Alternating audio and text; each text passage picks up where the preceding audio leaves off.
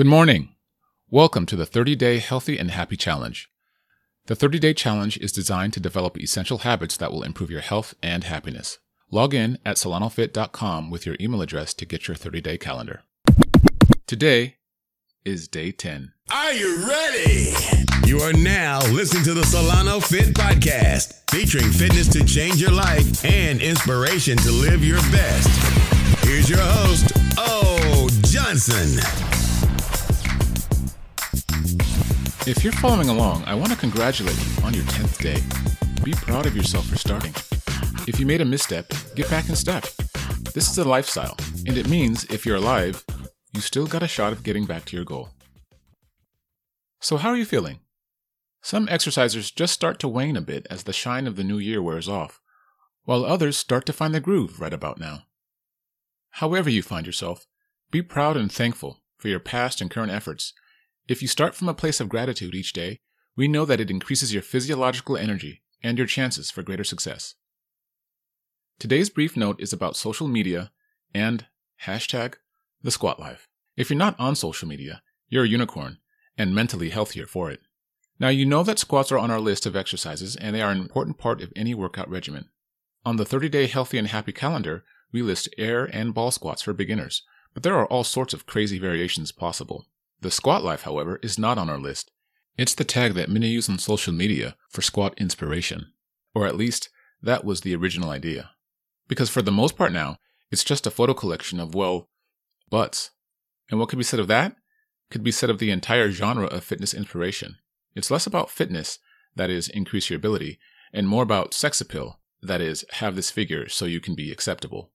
Now, that's not to say you shouldn't get in shape, make your butt or body the way you want it, but today's message is about education on how we form those opinions of what we want, and if those opinions discourage our happiness along the way. For all the value that people say they get out of social media, the truth is that the majority of users spend their time wandering around mindlessly, scrolling, swiping, comparing themselves to what they see on the screen. Upward comparisons are those where you make the person you're looking at better, prettier, healthier, or smarter than you are. Downward comparisons are when you consider the subject less than you are. It's like your ego is engaged in a constant catfight in your brain, one moment feeling good, the next feeling horrible about yourself, jockeying for position every picture you scroll through. And because every social and media account is literally a personal brag site, most share only what is super glorious about their lives. So they filter, lift fake weights, wear butt pads, and consider cosmetic surgery, all for the gram. Others share what is not so glorious about their lives, or what's real, in an attempt to I'm not quite sure, balance it all out? You've seen them. Supermodels and others that have taken to social media to post pictures of themselves unfiltered or without makeup on. All for the social good, of course. Here's the thing posting is really for one thing and one thing only external validation. You see me, I matter, we're friends even though I don't know you. Like fiends, we're all looking for another hit. A hit of that like button. There are a lot of parts to this, but I'll only discuss two. One is our reference points we are constantly judging the value or quality of a thing relative to what's around it.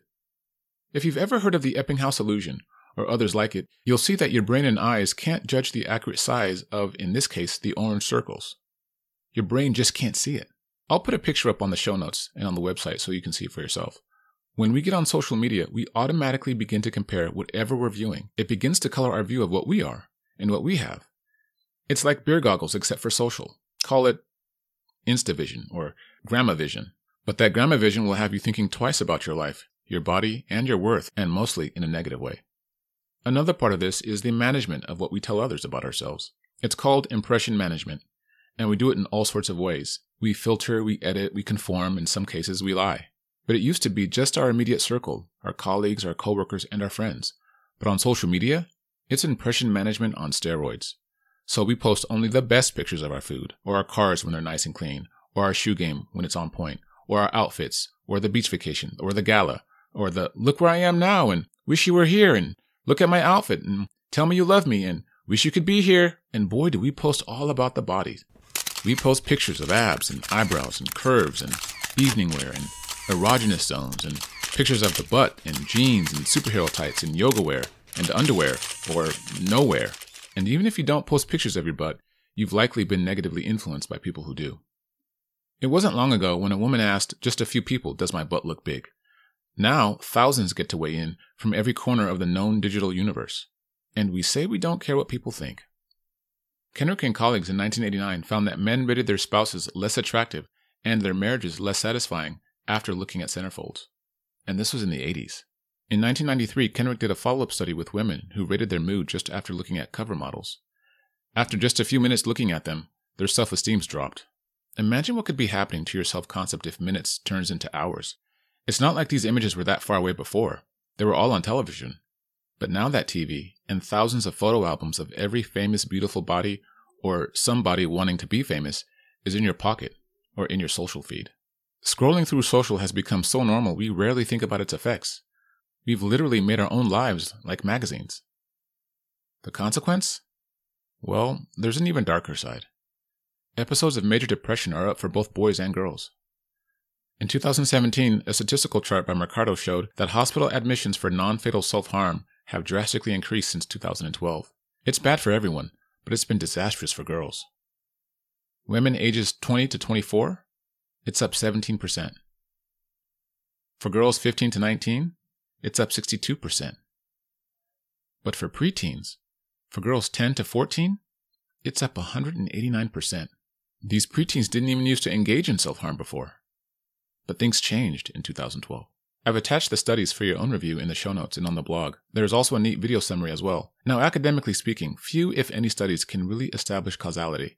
But with that being said, dropping the account or at least reducing your digital pollution is worth considering for your own happiness and for the health and happiness of the young people in your life. And I know it's impossible to block it all out. But if you reduce the pollution and focus on gratitude and appreciation of what you have today, you will afford your workouts, your day, and yourself a lot more happiness and a little bit more peace. That's it for day 10. See you tomorrow.